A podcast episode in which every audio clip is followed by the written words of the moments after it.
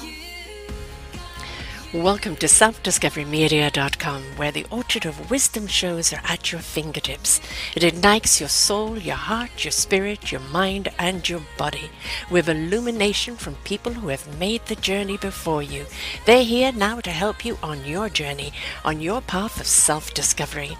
We are funded by you, the audience, and the people we interview. If you wish to support us, please go to selfdiscoverymedia.com and press on our Fund Action button. Anything is appreciated. We'd like you to sit back and enjoy the shows. Here we go.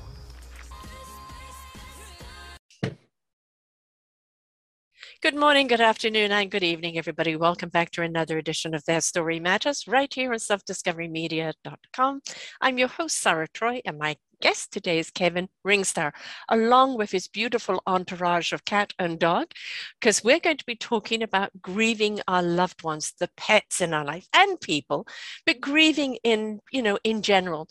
And I want to really kind of concentrate on the grieving of animals because we know that grieving of, of adults or of people is kind of expected. You know, we, we're going to grieve the people that we're close to and the ones that we love, but we love our animals. They're our children, they're our family. And when they go, it is because they shine bright for the whole time that they're with us, and all of a sudden their light is gone. And how do we actually grieve them? And I was just saying, my dog died over six years ago and I still miss her desperately. And, uh, you know, that grieving is something that goes on and on and on. His life is currently graced with three pets his old English sheepdog, Sir William Broderick, Brody, his cat, Ponce de Leon, Ponce, and uh, tarantula as he accidentally came into his possession of Lucy. So I think we can safely say that he is an animal lover. He's also the founder of Pet Cloud. And he spends his days talking about grief and educating people how to support their friends, family, and co workers through grief. Mostly his job is to listen to the stories of love are lost by other people. He recently moved to San Francisco to build and grow his own community in a place where everyone, anywhere, can come and share their grief and get support from others who really do understand the pain and the anguish that we go through when we love someone that we love. And he says that through his studies and counseling over the years, he's learned quite a lot about grief. And it's safe to say that as a society, we have a tendency to hold on to grief. It's awkward and uncomfortable to talk about. We feel like we may be judged, especially if we tell people how much we are hurting because of our loss. And you know, you know what? Some people just don't get it. Or this old adage, well, isn't it time you moved on? No, when, when you have a loss, you have a loss. When you feels that gap eh, you know, as I said, it's over six years since my dog gone, and I know we gave her a beautiful death. Um, my son cooked her a steak dinner, then she had ice cream, and the vet came, and she literally died looking into my face and knowing that she was gone. A lot of gratitude of her presence here. I miss her because of the friendship that she gave me the trust, the love, because that's an animal for you. There is no, I'm only going to love you if. It is, I love mm-hmm. you, and that's that. And we miss that kind of unconditional love, don't we? Welcome to the show, Kevin. Hey, it's such a pleasure to be here. Thank you for having me. My pleasure. And we have uh, is it that's Ponce behind you there, the beautiful yeah, black and white cat. And uh, we have the dog at your feet, uh, who's mm-hmm. 14 now. Yeah, right? he just had his 14th birthday. And you know, my for old English sheepdog, yeah, he's an old man. Yes, and and for an old English sheepdog, that is quite an age, isn't it? Mm-hmm. So you know, you may be in the next year or so facing your own grief, which I'm sure you've done many yeah. times. Yeah, that's true. You know, like I might be grieving this year, you know, he's an older man, or an old man as I call him. And you know, I see him slow down, and you know, right now we're sort of in the the end of life phase with mm. him. And you know, I know I'm gonna have to say goodbye, but that's okay. I mean, that's in the future. You know, yes. like today we're present. Today he's here. You know, today I'm grateful. I think that's one of the big things. Is um, you know, my dog was declining. She was a border collie, um, it was laborious for her to, to walk and get up and down the stairs and just do a lot of things. And it's they know when their time is up and they're okay with it. Um, we're not. You know, for us, mm. it's hard to let go.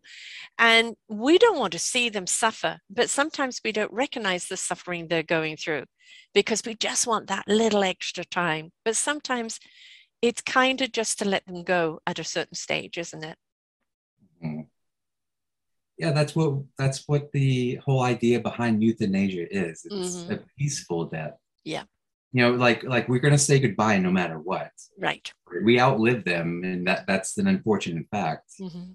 you know I'll, I'll, hopefully outlive Ponce and you know what makes us different and separate from animals is that we understand death we know yes. what it means we know it's coming right and we know what it means to suffer and we have that unique position to like prevent that for for people who and, and for our pets who can't make that decision on their own Yes.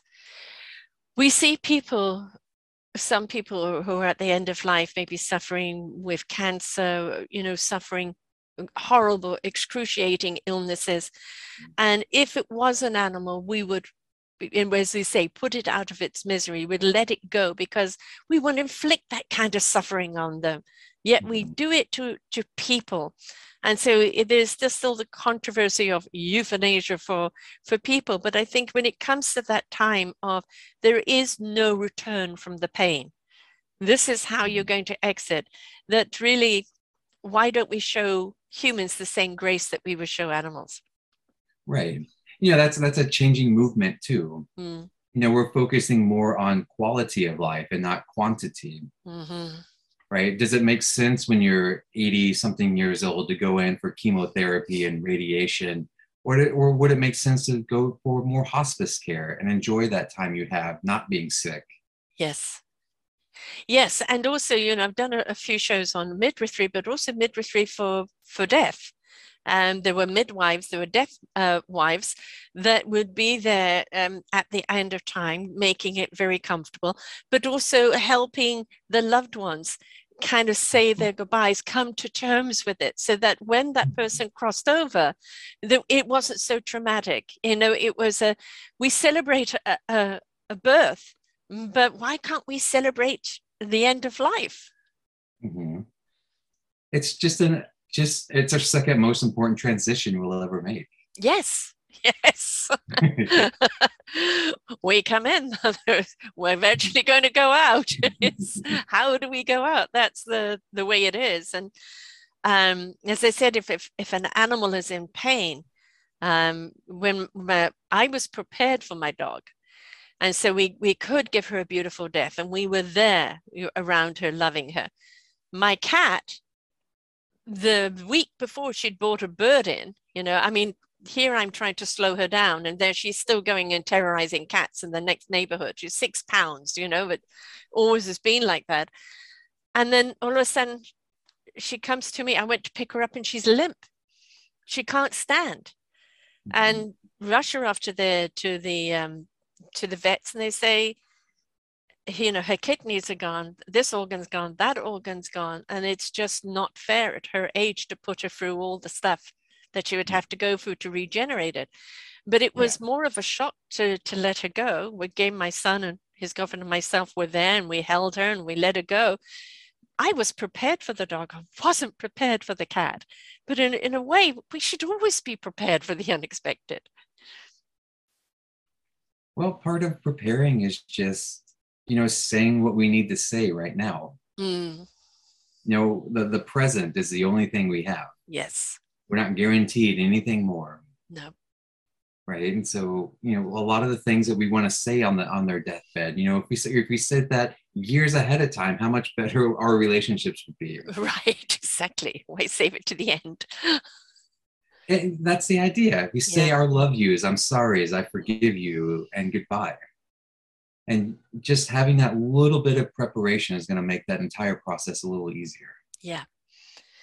It doesn't mean you're accelerating it. It doesn't mean you're wishing it to happen. It just means that you are prepared for when it does come. Mm-hmm. And that preparation is, you know, I mean, you know, thank God for my son stepping in. Um, he brought the vet in, and there, there weren't very many vets that were doing it anymore.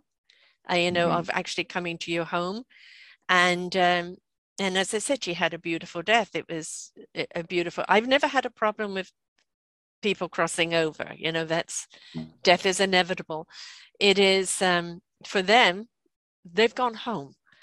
It's those ours that's left behind. What do we miss about that? Do we miss that that companionship? Do we miss that love? You know, do we miss the things unsaid? You know.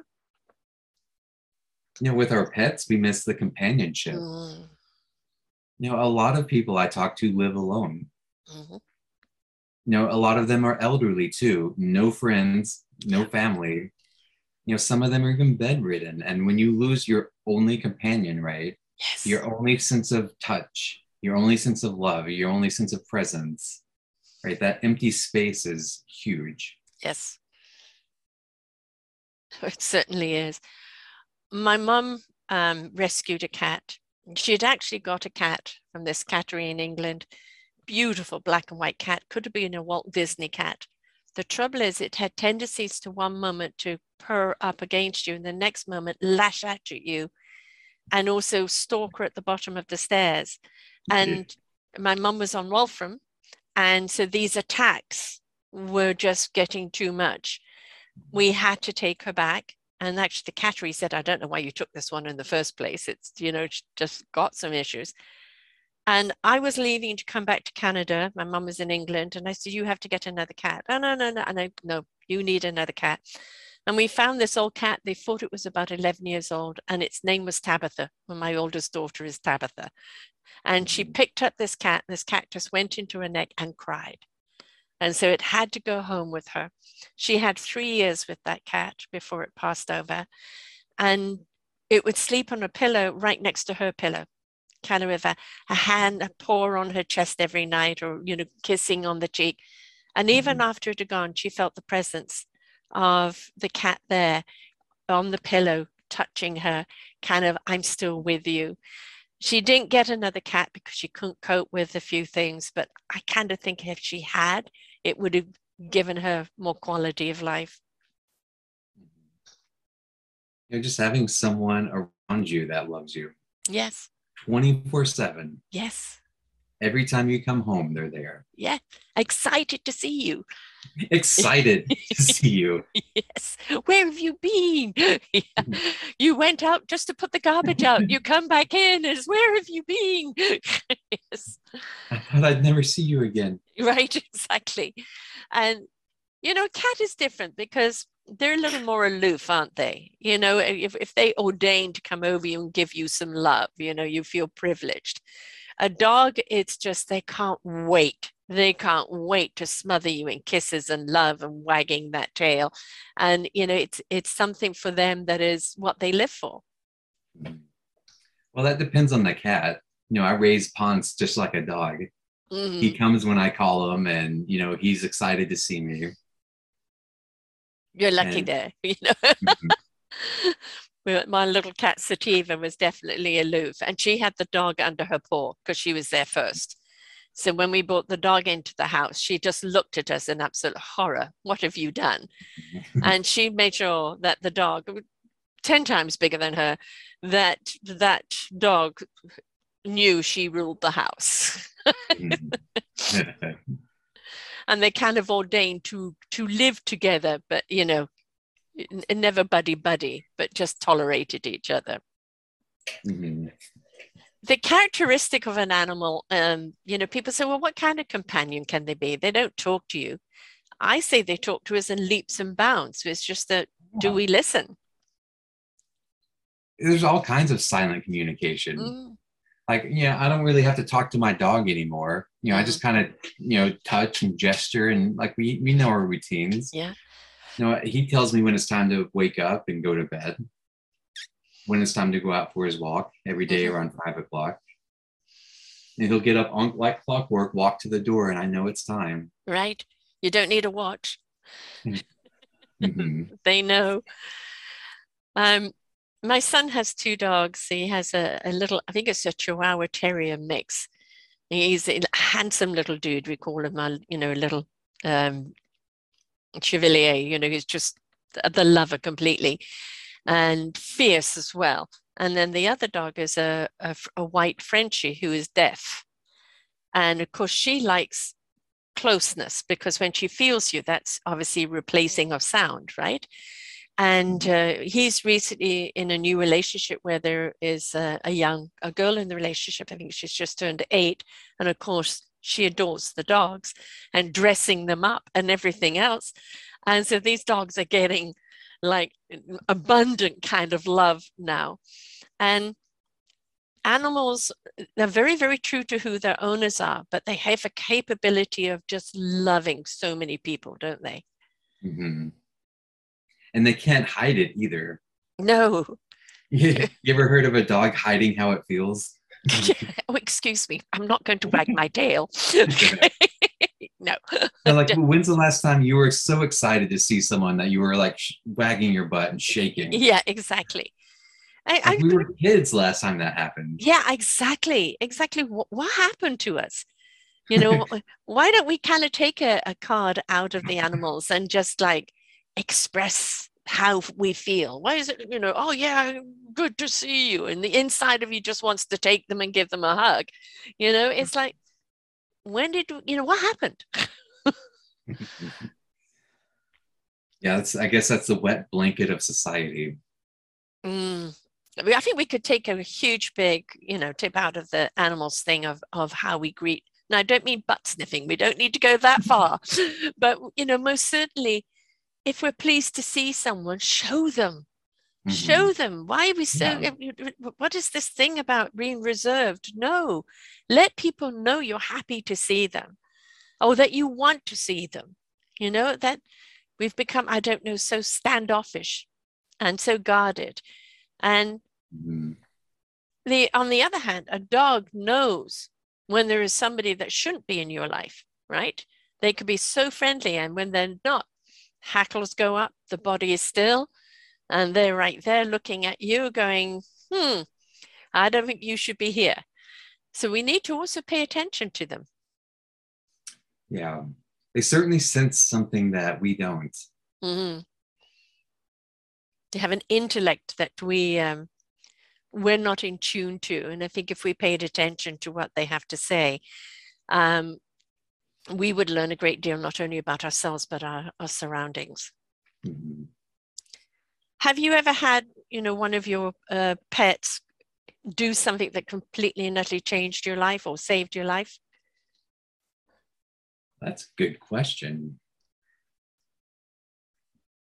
Well, I don't know about saved my life, there was this one story. Uh, you know, it, it wasn't even my dog. It's a dog I lived with.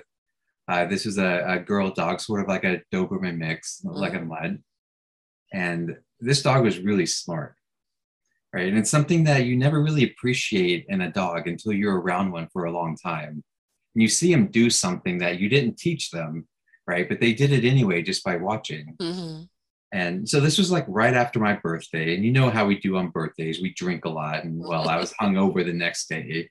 You know, I had my day off. I was all alone and just, you know, sick in the toilet. And the dog just came in and sat right down beside me in a way that she had never done before, just kind of laid there and just kept me company. Yeah. I have a story of um, my dog. This is a another border collie we had.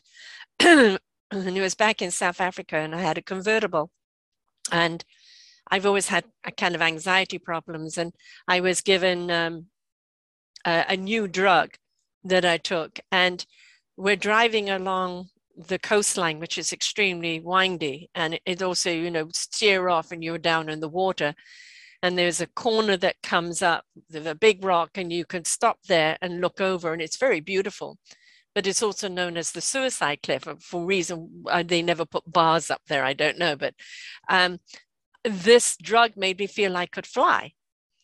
And I don't know what I was saying or what I was doing, but the my dog Candy looked at me and barked. And so I barked back at her. And then she touched me with her paw, and I went and touched her. And we're coming up close to this corner. And I'm not thinking suicidal at all. I'm just thinking we can fly. She takes her whole body and she throws it right on top of my body. All of a sudden I'm driving gear. So the gear goes into neutral. I come up to the edge. My tires are on the edge of that cliff. And I suddenly kind of snap out of it. And I look down and I don't even know at that point, even if the tires are on the cliff, because it feels I'm looking right down. Is if she had not done that, we would both be dead. How did she know? I mean, she knew that I was out of character, but how did she know there was such danger coming up? Because had she not done that, we wouldn't be here. Hmm. It's incredible. Yeah, they're incredible creatures. They really do know. They know when you need them. But that one was extraordinary of how she really understood that. You what know, hmm? what was her name? Her name was Candy. Candy. Yeah, we catch you Candy Floss, but we called her Candy. And my last one was Kokomo, the Beach Boys song. mm-hmm. um, when somebody, you know, comes to you that's grieving, as you said, you listen. Mm-hmm. You know, the the pain is very genuine, whether it's human or whether it's animal, but especially with animal, it's very genuine. You feel it in the gut. Mm-hmm. Logics and rationale have got nothing to do with it. You know, it was their time, it was their time to go, that rationale is there, but the pain of letting them go is very much there. What is your process to help people through that grieving? Well, first off, it's just to normalize it. Mm. It's okay to feel how we feel, right? We know we've talked about just how important they are to us. They've saved our lives in some cases. Yes.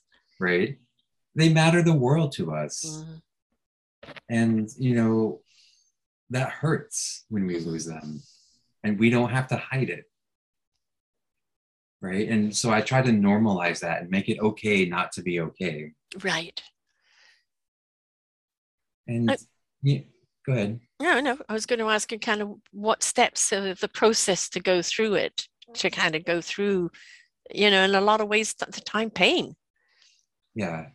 Well, that's you know that's different for, for everyone. Everyone starts and ends their grief journeys differently. But generally, we sort of acknowledge the pain. Like this happened, you know, we lost them, and you know, I keep people, or I put people around other people too who are grieving. Mm. It's good to see other people going through what we're doing, because mm-hmm. you know, like like you were talking about with that, you know, our our intellect is just fine and you can tell someone like you're going to be fine and this yeah. is normal to feel like this but you know emotionally we're broken and we want to see that with other people right because that's that's just more reinforcement to say that you know it's okay that i'm feeling like this yeah I, and i think sharing the stories you know um yes. it's it's very nurturing you know to to share the mm-hmm. stories you know to let the tears run down your face I'm a peculiar person. I don't cry at death. It's just the way I've always been because my rational mind goes in. The mm-hmm. logical, I'll cry at a stupid commercial. that will be my way of mm-hmm. releasing it because um, I've always been the person that somebody calls when somebody passes over. Um, there is no time limit on the grieving. I, that we do want people to get on with their life and not be crippled by it. But you know, as I said, feeling that loss there is no time limit. Well, isn't it time that you got over that? No, there is no sense of time, is there? There isn't. The only thing time does is distance us from that loss. Mm. Right. So it doesn't hurt as much, right? It's not as sharp, as acute. It's dulled down with time. And that's what time does. But it never takes it away entirely. Mm. You ask for anyone who's been holding on to something for 20 or 30 years, and it's right there. It's yeah. it's it's still there. And we can hold on to it and we can push it down, ignore it, and do anything we want to, but it's always going to be there until we deal with it. Yes. And the dealing with it is, is important. And I think the important thing is, uh, like as I said, it's six and a half years. I still miss my dog tremendously. You know, yeah. I've got pictures of her all around here. And it's like, you know, it's that mane. I just want to grab that mane and kiss because I used to leave lipstick marks all over her. and, you know, I kind of miss that so much. And it's okay to miss it because, you know, she meant that much to me. But I think the important thing for us to remember is don't let it stop us from continuing to live because we didn't die with them. Right. You know, it's you know, it's what we're thinking too. Mm. When we go back and think of them, are we are we thinking, oh, I miss them, I want them here? You know, why did I do this? Why did I do that? If only I would have done that, they'd be here. Those kind of thoughts. Or is it, oh, there was this great memory I loved. Or there's this one time she mm. saved my life. Yes. Oh, this one time she got into the trash and had terrible gas. yes. Right. So like it depends on what you think about. Mm. Because we never stop missing them. Mm-hmm. There's never gonna come a point where you think about Candy and you don't want her here. Right. Yeah, yeah. But it's not always painful. That's the point, isn't it? That's it's the, the difference. Yeah, yeah it, it's to have the memory without the pain. Mm-hmm. And, and I think that is anything to do with any process in life, you know, whether it's a loss of a pet or a person, it could be a loss of a career, it could be a loss of a marriage, it could be a loss of any, we're going to go through losses in life. And we, we may be, you know, going to grieve those losses, but we've got to be willing to go through the process of being able to move on and, you know, hold the memories close, but, but uh, don't let it stop us from growing or moving forward and you know learning mm. grief changes us right? It, it shows us what's the most important. Because as soon as we lose something we can't replace right? We have that feeling we can't do anything with right? No amount of money no amount of friends or anything is going to take that away from us. And you know it forces us to look at our own mortality. Yeah. And what we want what's the most important things in our life. Mm. you know and it very often when we lose a pet, within a period of time, we go and get another one. And, and then the guilt sets in and well i'm just replacing it you can't replace it doesn't mean you're replacing the one that you lost that love will always be with you right mm-hmm. it's just that you're extending your heart to another beautiful animal right. now and sharing that love and like even the love you had with the last one you know it's like i i know that relationship we had and that unconditional love and you give it to a new pet. And it's um and then it's a new love that you've found but it doesn't mean you've dismissed or forgotten the last one. It almost is the way you're carrying that love on isn't it? Mm-hmm. yeah exactly. You know like you said there's no replacing love mm, no. or relationships. Mm-hmm. uh, both human and pets right? And you know like this idea of replacing the loss is something we do all the time. Mm-hmm you know, like, oh, you can go out and get another pet. Why are you sad about that? Yeah. Oh, there, there are plenty of fish in the sea, right? You'll find someone for you. Yes. Again, that's that's people saying things that, you know, they're trying to make us feel better, but we're not recognizing the loss. Right. Like, yeah, yeah, I know there are millions of other people out there suitable matches for me, but I lost one. Yes. And that matters. Yes but we're not allowed to feel that or if we are it's only right for a day or two then we're supposed to get back out there. Yeah.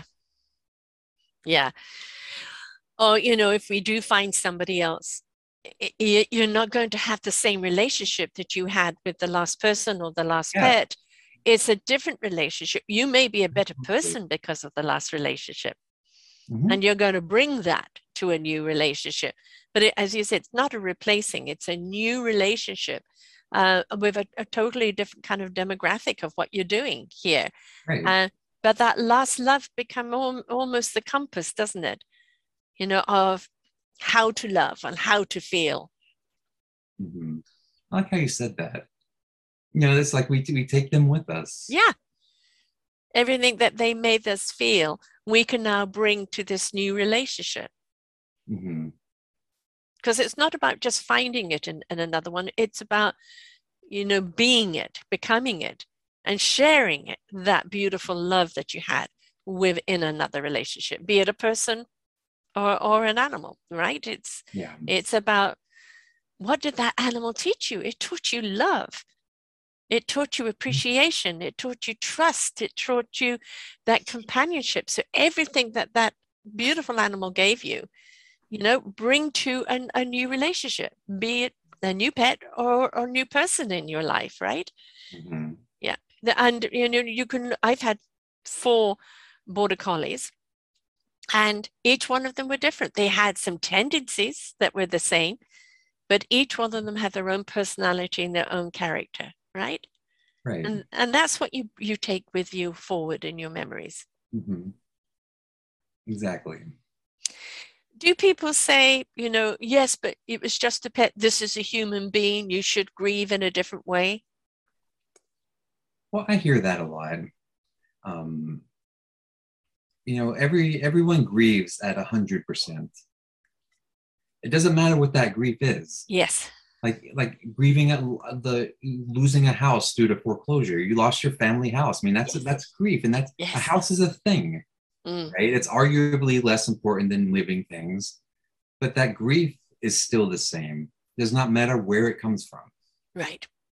this idea of comparing grief is is is I mean you can't do it. It's you know like Mm, it's like comparing like apples and cars. right. Yeah. Uh, I'm just kind of just thinking of the computer Apple creating a car there, and Apple becomes a car. Um, and also that your measurement of what your grief is may be different from somebody else's. There is Right. no measure. My grief is more than yours. Well, you're only grieving a pet. I'm grieving my grandfather dying. So therefore, Yeah. my grief should be more. No, it is what is the loss to you?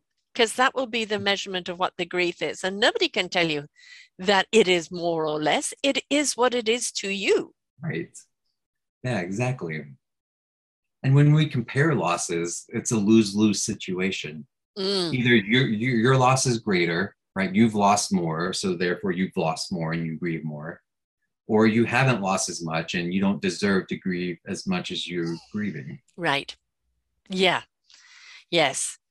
I think, you know, if it's, it's essential that we grieve. It's essential that we feel that loss. It's essential that we learn how to take the love that was given and kind of put it in our backpacks, you know, in our hearts and our souls to carry on. One of the problems is is when people become stuck in the grief Mhm. and then everything else around them. You know, I had a, a mother who lost her son, and it came to a point of divorce, it came to a point of cancer for her, and it, it came to a point where her other children felt like chopped liver.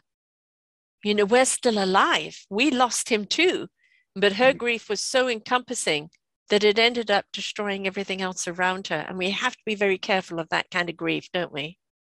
We do, yeah. Oh, it goes back to that thought work, And- Mm, the type of remembering we're doing. You know, is like was that thinking about losing her son and was it, you know, accident or something that, you know, we could have done better? Or are we dwelling on the fact that they're not here, mhm, everything we've lost? Or, you know, what we have. Right. And we have all that love. You know, when we lose someone, we only lose half of them. You know, Mm, that the other half of them co- comes forward with us. Yes. all these relationships and memories and experiences they make us who we are and we don't lose that when they die No. we're losing the vehicle that they were in, but the essence of who they are continues with us. right Yeah, I mean, this is the thing we have to be careful on that grief consuming us because some people get so lost in it, it becomes their identity and they're losing everything else. I think it almost becomes, you know, a crutch or a defense. There are some people who get caught up in drama and they like the attention the drama brings. And so this it's comfortable. I'm getting attention right? I'm getting attention in that. But after a while, people are going to get tired of the drama because you are unwilling to move on. You're unwilling to to heal yourself. You're staying in the drama, and so whereas it might draw people to people in the in the beginning, uh, it's going to be a repellent somewhere along the line. right and of course that line is different for everyone Mhm. you know i like a, a lot of my members tell me that people stop checking in on them after about two or three weeks Yes. but they're still feeling it you know you Yeah. know, you know several weeks after that and you have this whole gap of you know people not wanting to check in because Mhm. they don't know what to do or say or maybe they think you should be over it blah blah blah but you know it's you know it's it's an it's an issue you know not knowing where that line is for anyone and that line is is different to everybody right i mean it's you know we see crises. We, we you know we recently had a crisis here in BC where we had these atmospheric floods, and it literally drowned out towns and drowned out our agricultural area and where we lost a lot of livestock. We actually lost our main artery, which brings all our goods from the different part of the country. It was quite devastating. And um, um, my, my daughter lost a friend in that, which they couldn't find his body afterwards because he was uh, caught in a landslide. And it's the recovery is going to be a very, very long time, a very, very long time. But the community that stepped up to be there to help them. And I think one of the things that's admirable, it's wonderful, it's the way it should be. But we should also remember that in their process of readjusting to a total new way of living or, or the, the loss that is ongoing, you know, if they maybe didn't just lose lives, they lost livelihoods, that we still need to check in and say, hey, I know I've been busy. Hmm. How are you doing? Is there anything mm-hmm. I can do to move things further along?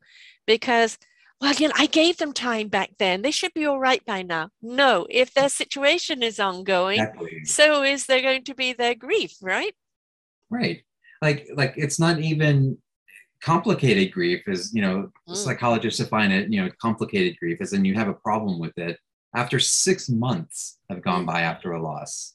If it's still affecting your day-to-day activities, you know, about half a year, you know, we stopped showing up long before that. Yeah. Yes. Yes. Yeah, and you know, yes, we know you're busy. We know you've you've got things going on, or you really don't know what to do anymore. Mm-hmm. Um, but you know, sometimes just literally a phone call or being there. Yes. How are you doing? Checking in, because mm-hmm. they don't want to burden you. Right. Yeah, yeah, and you touched on something earlier you didn't say it exactly, but you know, the let me know if you need anything. Yeah. You know, like, you know, I like to say, you know, let's come up with something more specific because the person who's grieving doesn't you know, know what they I need. I don't know what I need. exactly. Like, and like, and even if I do know, like, I, I, do I, am I really going to ask you for that? Do, do I know if you can do that and provide that? Mm-hmm.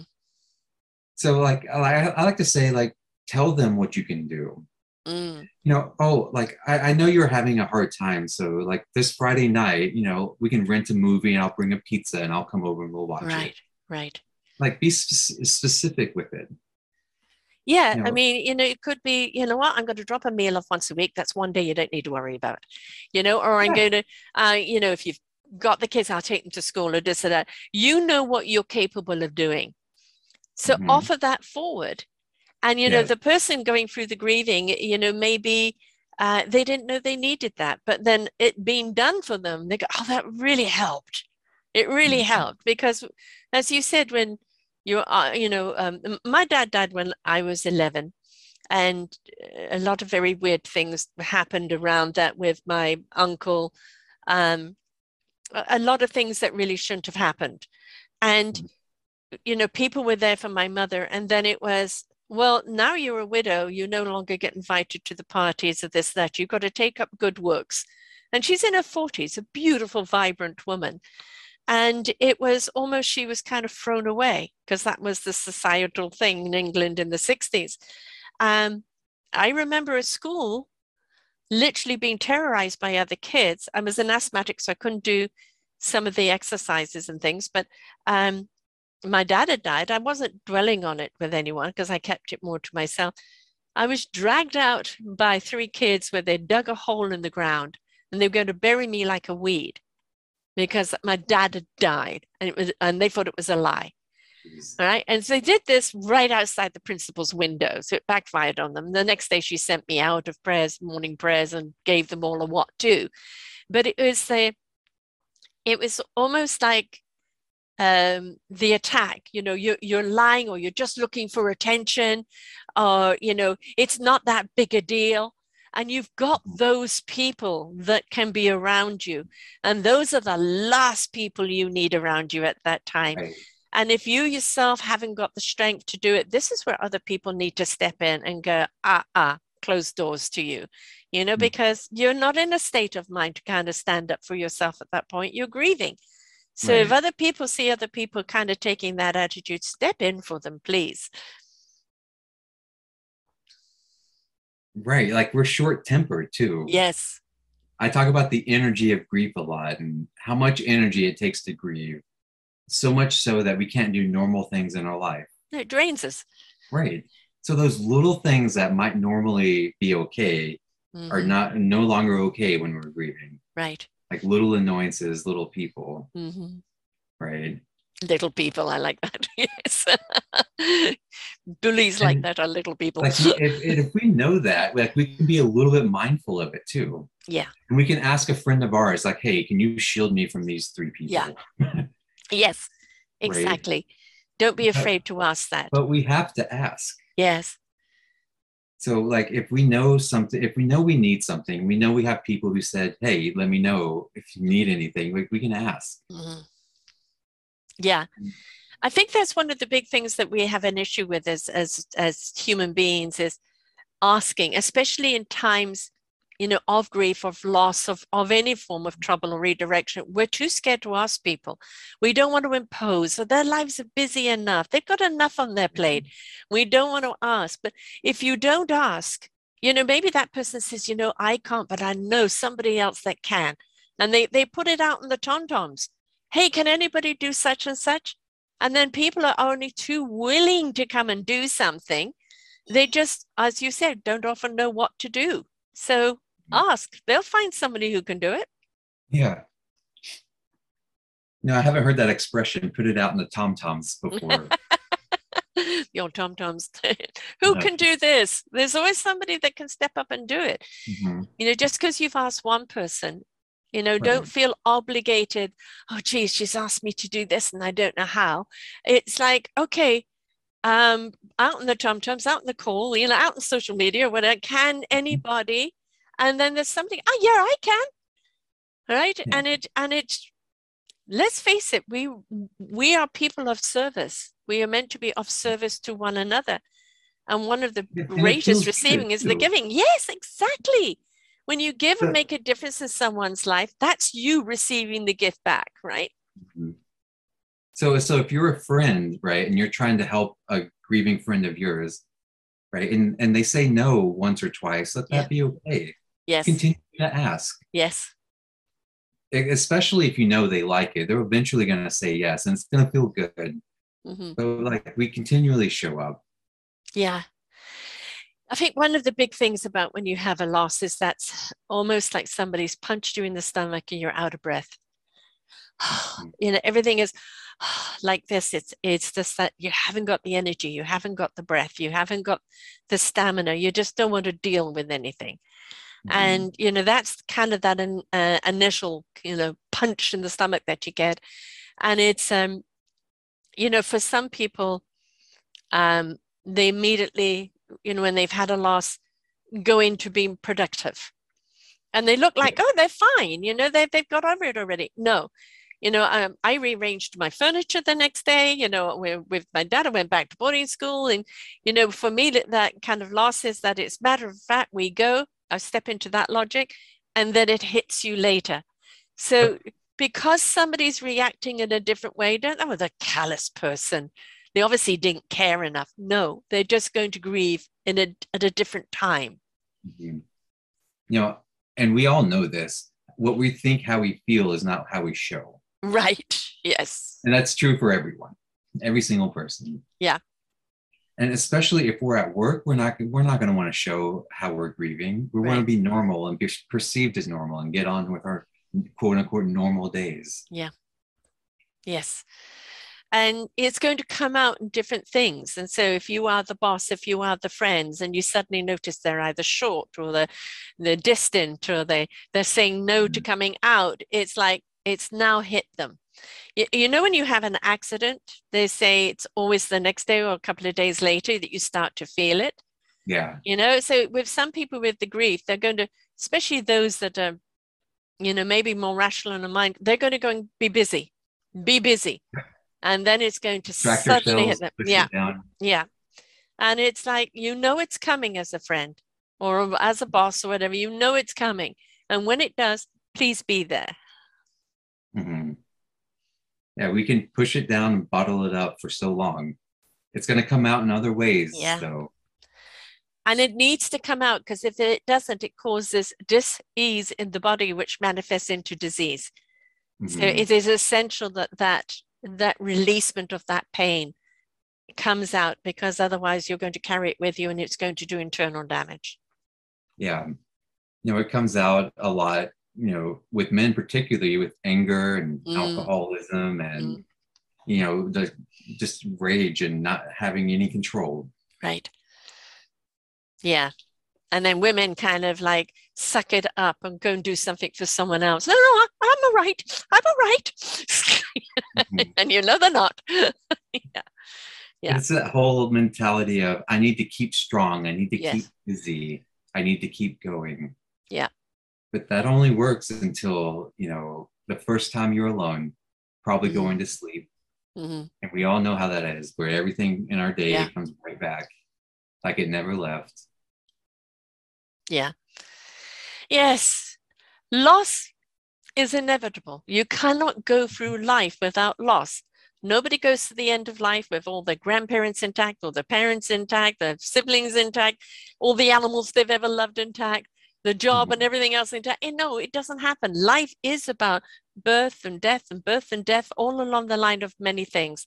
And I think the more that we understand that it is necessary for us to go through the emotions, to allow those emotions to be, to go through the process of whatever the loss is, the more we're going to be able to cope with it, uh, embrace it, and be able to even carry the positivities of it forward with us. Mm-hmm. And show up for anyone else in our lives. Yeah, precisely. Which is even more important mm. because, mm. you know, you can be that friend that everyone goes to. Mm-hmm. Yes.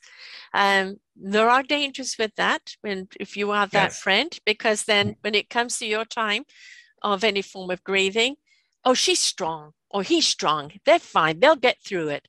No, they've mm. been there for you. They may be a person of strength. That just means they're going to grieve in a different way and they still need you. Exactly. So whatever the whatever the process is for people, we've just got to be willing to go through the process. You cannot suppress mm-hmm. grief, nor can you stay there in grief because it will eat you up. And whether you know you've you've lost the hamster, um, you know, I remember I had Horace the goldfish growing up, and we were about to go away on holiday, and conveniently Horace died the night before, and I was devastated. And we were two weeks at this one hotel, and we had the same waiter, and I called him Horace only to find mm-hmm. out later that actually was his name. and also to find out Horace was the seventh version of the original oh. that every time one died, they quickly went and got another one to replace it instead of oh, kind yeah. of teaching me a kind of about death. It, it was yeah. no, no, Horace kept going on. So, you know, I thought Horace was around for, for years, not realizing this was the seventh version of Horace. That's interesting. Um, some I, people I talk about that too. Like, you know, we we learn how to grieve from watching our parents grieve, mm-hmm. watching those around us grieve. Yeah. Like we're not formally taught. Right. right. And so if if if our parents are just replacing that loss, yes, right, pretending it's not there, you know, going right out getting another dog, mm-hmm. or just never talking about it, you know, like like I did, like we did growing up. We just never talked about anything right. sad. Right. We we don't we don't learn. No, we don't. And we're not given permission to feel right. sad, right? It's like, right. well, it's no just part of life. Suck it up. Yeah, no. Yeah. And so we're told, oh, when we feel that way, we need to isolate. Mm-hmm. We need to uh, hate ourselves for feeling like this, get strong and get over it as fast as possible and move on. Right. That's what we're taught. Yes. There's a TV show called um, gosh, what is it? It's tip of my head at the present moment. Um, anyway, it's it's about various murders that happen in every episode, and there's generally two or three of them, right? And the unraveling who the killer is. But it always fascinates me of how many people don't seem to be very upset about anyone that's died. You know, they're just the husband's been murdered, the father's been murdered, the woman's been murdered. Nobody mourns them. You know, nobody nobody seems to be at all upset. And I think like, you know, the, I don't know if you've ever seen the movie Hot Fuzz, which was a comedy. Yeah, so. right. It's a parody of those kind of cop shows that were uh, mm-hmm. put up there. Midsomer Murders, that's the one I'm thinking of. And especially the original versions where, you know, like nobody mourned anyone. And it's such a false face on everything. You know, I know the thing is to find the murderer and it's just meant to be a mystery, but the reality of it is so far fetched that, you know, it's yeah. that why are we hiding the fact that some people may be upset and be grieving someone's loss? You know, why mm-hmm. can't we even put that in a TV show? Yeah, it's uh it's interesting how that came about. You know, it didn't used to be that way. You know, yeah. 150, 200 years ago, when we had a loss, everyone would come together. Yes. Like we lost people all the time 200 years ago. Yes. You'd lose one out of three kids. Right. Child death happened all the time. And yes. like everyone came together. We talked about death. In fact, even the old funeral, the old cemeteries, they used to be gathering grounds. Mm. It wasn't sacred like it is today. People would walk all over the graves and have markets and talk mm. and, and gather. You know, but that, that sort of changed. I know it's it's almost become well, keep it to yourself. Yeah. You know, and, and, we know that that is so unhealthy. I mean, we have more mental health problems today than ever before because we're meant to keep things to ourselves, suppress our mm. emotions. Yeah. We also seem to be more and more sensitive. And my theory on that is that more and more of us are wakening up and rising up to a higher vib- vibration, which actually takes us up into a higher sensitivity uh, and, and, you're living in a world of a lower vibration, which really can really affect you. Um, but the, there is this thing of, um, you know, keep it to yourself. Nobody wants to know. You know, get over it already. I mean, all of those kind of things in there. And it's like, no, as I said, we celebrate a birth. Why can't we celebrate a death of the life exactly. lived and and what that that life meant to you? Mm-hmm. Yeah, this might be a radical idea too, but think of like doing that for things like divorce too. Yes. Celebrate your relationship. Mm. You you married that person. Right. You loved them at one point. It just yeah. went to hell, which is fine. But right, you got a divorce, but we need to like honor that. Yeah. Take the gifts from it, learn from the lessons, mistakes on both sides, and you know, we grow. I, I remember going to a divorce party and you know and yeah. it was somebody celebrating being divorced and it was like I've learned never to do that again, you know, and this is what yeah. I've learned from it. And you're like, well, was there anything good out of it? Yeah, there was the good. This is why it went sour. So I know in the next relationship to hold on to the good and not allow it to go sour. And yeah. that's the point is the big word here in absolutely everything we do in life is learn learn from the experience. You're going to have experiences. Some of them are not going to be great, but learn from them. The more we learn from them, the more we can cope with them, and the more we actually can see the right path in front of us. Mm-hmm. So, grieving, uh, yes, it's a big one. And I don't care who we are, how rich or famous or this or that, or how many tweets you've, yeah. your Twitters you've got, or anything else. Is uh, you know, we've just lost Sidney Poitier. We've just mm. lost Betty White. And you look at the ages. I mean, she was 99, just short of 100. He was 94. Look at the gifts that they gave us. Mm-hmm. Right? Look at the, the, the celebration of their life and the legacy they've left behind. Every single one of us wants to know we're leaving something behind, that, yeah. that we're remembered for something good. And if we can't take the time to honor that, you know, in death, we should be honoring it in life as well. But mm-hmm. if we mm-hmm. can't take the time to honor it in death, I think it's a disrespect. Yeah, we're certainly not carrying it with us to the full extent. Right.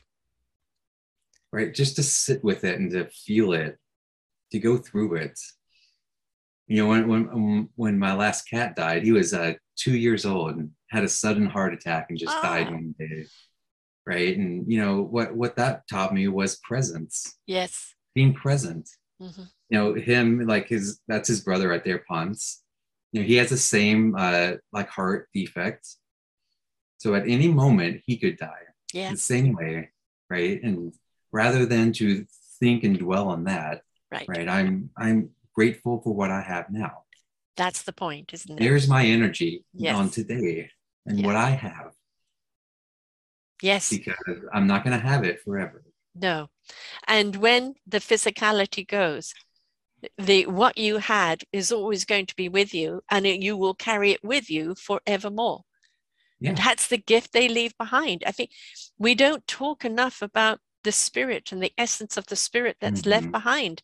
And if we allowed and spoke more openly about that spirit, this vehicle we're in, whatever shape, size, color, animal, human that we're put into, is for us to have a spiritual experience in a human realm.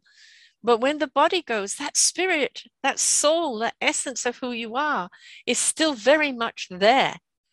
And it may move on to yet another body, but it that essence of that person or that living being is has been given to you. And one the more that we keep it alive inside of ourselves in a beautiful memory, the more it becomes again part of that guidance Mhm. for us in, in moving forward. So let's look at each other as the beautiful light that we are, and whatever time we have, cherish it.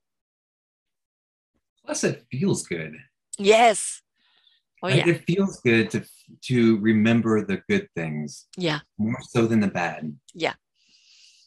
I Yeah. talk to a Nobody. lot Yeah. of people who have, like have like trauma at the end. Mm, and the pet gets in an accident and like you know you know i'll spare trauma details but you know a traumatic incident that's how you say goodbye yes. you're never going to forget that No. short of brain damage those memories will always be with you but so too will all those years you spent together Yeah. And it's where we're going to put that energy is it going to be in that last day those those last weeks together or is it going to be in all these years that we spent Right. and we can draw from that And sometimes it's a short flame. Like my my first dog, Katie, she was six months old, and the neighbors called her across the road, and a dog and a car hit her. So we lost her at six months. And in that six months, she, you know, we lived near a golf course. She used to go to the golf course and chase the balls and chew them. I never knew that golf courses were made out of rubber bands. you know, she was a high spirit. We would see this with children going too soon. But Mhm. when we look at it, we realize that they were a very strong flame, here to burn very, very bright for that short period of time, to always be the light in our lives. And Mhm. we're not guaranteed tomorrow. And this is Right. why the gift of the present is so very important. Mhm. Loss is inevitable. But I Yeah. think what we need to spend more time on is what did we gain? hmm You know, how did it change us? Yeah. What are we carrying forward with Mm. us? This idea of continuing bonds. Yes. Like our relationship with them isn't done just because, you know, It's- we say goodbye. You know, my this whole company of mine, Pet Cloud, is uh, founded because of my first cat, Henry Fats Rothschild. I love all the names you give your animals. It's fabulous. Yeah. But here's my like orange fluffball cat. Mhm. You know, I So what does Pet- all the time. Right, because he, be, he was your catalyst. He was your Mm-hmm. reason, right? And that's the thing is that the gifts they give us. You know, Candy gave me the gifts of life. Kokomo gave me the gift of, of a companionship and unconditional love at a time that I was going through a divorce that Mhm. loved me unconditionally, right? Yeah. And, and so each one of them gives you something that you need at that particular time period of your life that can change your life completely Yeah. right? So Pet Cloud was formed of this, but what does Pet Cloud do? We do uh, virtual grief support for pet loss. Mhm. So you know, like when when you, you heard the phrase uh, "laugh and the world laughs with you," Mhm. cry and you cry alone. Yeah. I've always thought that was a ludicrous phrase because Yes. you know, like how absurd would it be for you to have to leave the room every time you laugh Yes. because you don't want to affect everyone else with how you feel, right? Right. It's that it's that same notion, and Mm, you know, but like we want to be around other people who are laughing when we're laughing mhm. and crying when we're crying. you know, Yes. like that same vibration. And you know, that's what that community is for, just to see other people to know that you're not alone in how you feel. Right. And that it's good to cry. It's Mhm. good to cry. Not only is it a good release, it's actually physically something very good at releasing toxins, but it, it is also a connection when you cry with other people. You've had a good cry with someone, they may be a perfect stranger, but you shared something with them at that time that is really precious. Mhm. Yeah. Don't be afraid to cry. Don't be it's afraid to, to grieve. Yeah. If you if you think about the the the friends you have in your life, they're the probably the ones that your closest friends are the ones you've had the deepest, most emotional conversation with. Yes. The honest, open to open conversations. Yeah, yeah, exactly. Yes. You know, I don't think we hug enough either, which I know we can't do virtually. Okay. But, you know, it's I sleep with a teddy bear, Mhm. right? My teddy bear is in my arms, in my bosom all night, and I kiss it every morning and thank it, you know, because Yeah. I miss that companionship when my dog used to sleep with me. Um, and I don't have a human that I sleep with, so it's a teddy bear. And Yeah. it's that, and do you sleep with a teddy bear at your age? Yes, yes, I do. Because it's love for me, right? I'm giving it love, it's giving me love back. And ultimately, we all want to step into that world of love. Mhm. That's why we feel the loss so much, right? Yeah. That's why we feel the loss of all, all of our friends and family who don't show up as much too. Yes. Because when we're grieving, we want that support. Yeah. We want people to show up. And sometimes it is those perfect strangers that actually can understand how you feel more than your own family, because maybe your own family is going through their own grieving in their own way, and none of you are grieving the same way, so you don't know how to come together. Yeah. Well, like uh, I had a member of mine like put it to me very nicely. Is like when like when we have a huge loss, like we're expected to have a master's degree in loss and Right. grief. Yes. But like none of us are we're we're barely at like elementary school here. yes. and we're expected to perform at that level suddenly and I actually, everything. I actually think kind of your kindergarteners and your elementary school level are more uh, more equipped to deal with it. You Yeah, know, I think in the older we get, the more complicated we make it. exactly yeah more barriers we put in the way. But if we look at our children, you know, like I was 11 when my dad died, I went to my mom and I said, God took the one that was the weakest and left the one that was the strongest. I went into the room and said goodbye to my dad. And then we moved on with life. I still missed him terribly, but it was a it was a more practical type grief, you know. And I think very often, as we can from our pets, we can learn a great deal from our children. yeah you know we're also not told you know some some of us might want to go help people but we don't know what to do or say Right. you know i talk about that a lot hmm and what to do because you know in, in chaplaincy training they they teach you over and over again the most powerful thing you ever have is your presence Yes.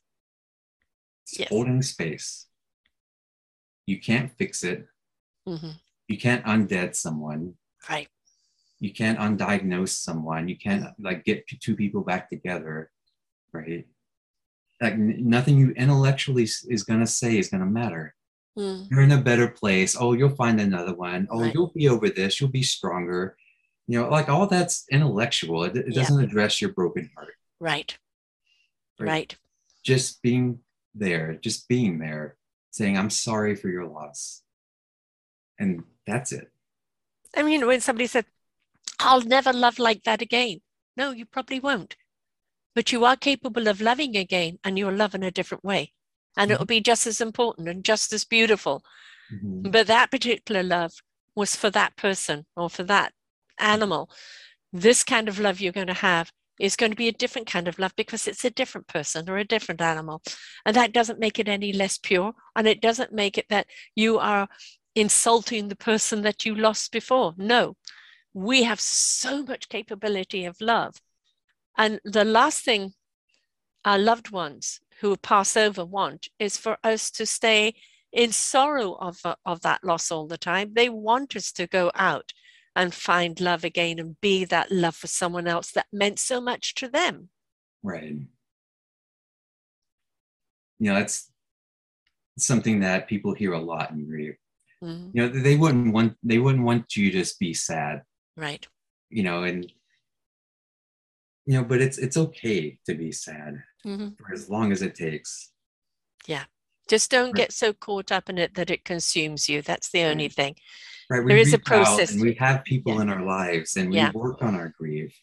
Right. We work on grief every day. It's with us every day. Yes. You gotta yes. work on it every day. Yes. We're always, you know, oh, I wish I was still there. I wish I was still doing this, or I wish that this person was in my life. And you know what? Yes, because they were happy memories. Go back and visit it. Go back and have that feeling. Yeah. Don't suppress it. Don't push it down. You know, like I wish I could put my hands around her mane and just kiss her little nose again. Mm-hmm. And and in a lot of ways, we are doing that in memory. You know, that memory of how it yeah. felt is coming back, and it makes you feel good. Mm-hmm. It makes you feel good. So don't don't be afraid to revisit those feelings. Yeah. So, uh, how do people sign up to be a part of this? Because, you know, very often perfect strangers could be the, the best people to mm-hmm. help you through grief. Because, as I said, if it's family, they're all going through it. It's very hard to support each other when you're all grieving because you may all be grieving in the same way. So, you sometimes need that outside support. So, how do people sign up for this? And what's the kind of process you take them through? Yeah, you can go to our website, petcloud.pet Peter Echo Tango uh, dot pet, and you know it has everything there about grief, uh, about pet loss that you could have. Uh, every Sunday we have free virtual support groups that meet at 3 p.m. and 6 p.m. Pacific time. So I don't, I don't know what time zone you're in. I'm Pacific. Oh, okay. Yeah, but people so, are all different ones, right? Yeah. But like the, those are always open, always free for anyone. Mm-hmm. And really, those are our biggest groups. So like just to come and see all the other people, all the other stories. You know, I have people who've been there for, you know, nine or 10 months now, and then people who have that's their first day, like they lost yesterday. And you have this whole spectrum of people in various stages of loss. And it gives you and like a, a perspective on your own. Mm.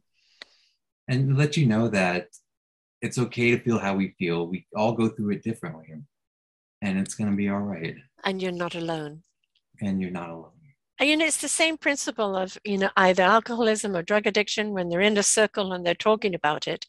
You said, don't put the shame and blame. That is not what the circle is about. It's about how do you feel? You know, how do you release it? How do you move on from it? uh, and take the good out of it because there's always mm-hmm. good to be have out of it and sometimes people will open up to perfect strangers more than they will to their own family mm-hmm. and there's that support of knowing that somebody else is going through it you know how i feel yeah. right so that relatability doesn't make you feel that you feel ridiculous because somebody mm-hmm. else is feeling like that too mm-hmm. and so that camaraderie of all going through the same experience and right. you know is is important but it's also important to then encourage and support one another in the process through and you know we and part of our membership you know we do it every single day mm-hmm. i have groups that meet you know we meet every single day and work on it or at least talk about it so even like on days that you're feeling good you come. On days that you're feeling bad you come too. Mm-hmm.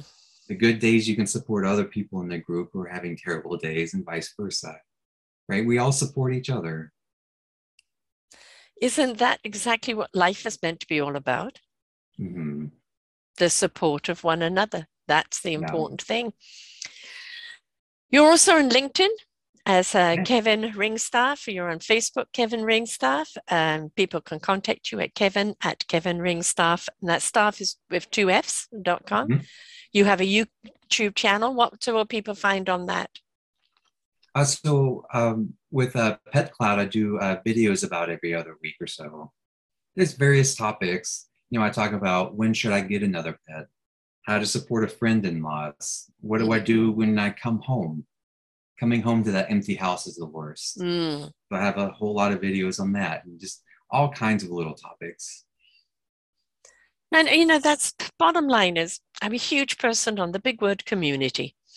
You know, Mhm. and I always say the village was only as strong as everybody's participation. And Yeah. when one person had a loss, the village had a loss. When one had a gain, there was a celebration of that. Mhm. And everybody came together. And, Yeah. you know, we, as we got more sophisticated, we became more isolated. And no, we are designed to be together people. We're designed to be a community. And I think it's very important that we learn how to reach out. We learn how to support one another. We we learn how to say, I'm not okay, Yeah. right? Because it's okay for you not to be okay, Mhm. right? It doesn't matter if it's you fought you were through it, you fought you were the other side, and then suddenly you get whacked with something and it doesn't feel okay anymore. Mhm. All right. It's okay to reach out to someone and say that. It's Yeah. important that you do. Not only are you giving the gift of someone being there for you, right? But Mhm. it's somebody who's helping you through it, maybe just by a hug, by listening, just that support, or even an idea. But it's being there for one another, which is the most important thing altogether. Animals know how to do that. They know how to be there for us and for each other. Let's take a tip out of their card, right? And and be there for one another because my God, I mean, let's face it, in the last couple of years, who hasn't lost someone or something? Mhm. we've you know we haven't seen in modern history such a great loss in a long time and you know yeah but other people are going through the loss i just need to suck it up no it's personal to you Mhm. you're feeling it you need to grieve it and you need to go through it because it doesn't matter whether you just lost your job that you'd gone to university for your whole career is gone or you lost a friend Mhm. or you lost this or that, it doesn't matter. A loss is a loss. We carry it. Yes, we certainly do. We've been carrying this for two years now. We're about to hit that two year mark of COVID. Yes. All that time, all of our friends, all of that community, Mhm. the loss of trust in our government, Yeah. loss of security, loss of faith, Lots of freedom, loss of freedom. right? You know, a, a great deal of loss there. And, you know, now it's become kind of almost passe. Okay, pivot again. Okay, another one. Okay, this. And we've forgotten how to be there for one another. And that, you know, uh, COVID actually brought us all together to realize we're in it together. But at the same time, it divided us by separating us. So in our soul survival, we need to learn okay, if I can't physically be there, what other way can I be there and reach out to one another in whichever way it takes until it's safe enough to be there in person? Exactly. So, but please reach out. Wonderful work you're doing here, Kevin. Loss is not something that people like to talk about, but we all go through it. Having a circle where everybody feels safe and having all your various other programs there, because Pete, you work one on one with people too. I do. So if somebody's finding a particularly hard time and they need that one-on-one support, um, you work with them as well. And it doesn't matter if you've lost a goldfish or you've lost a person. A loss is a Mhm. loss. It's how does it make you feel?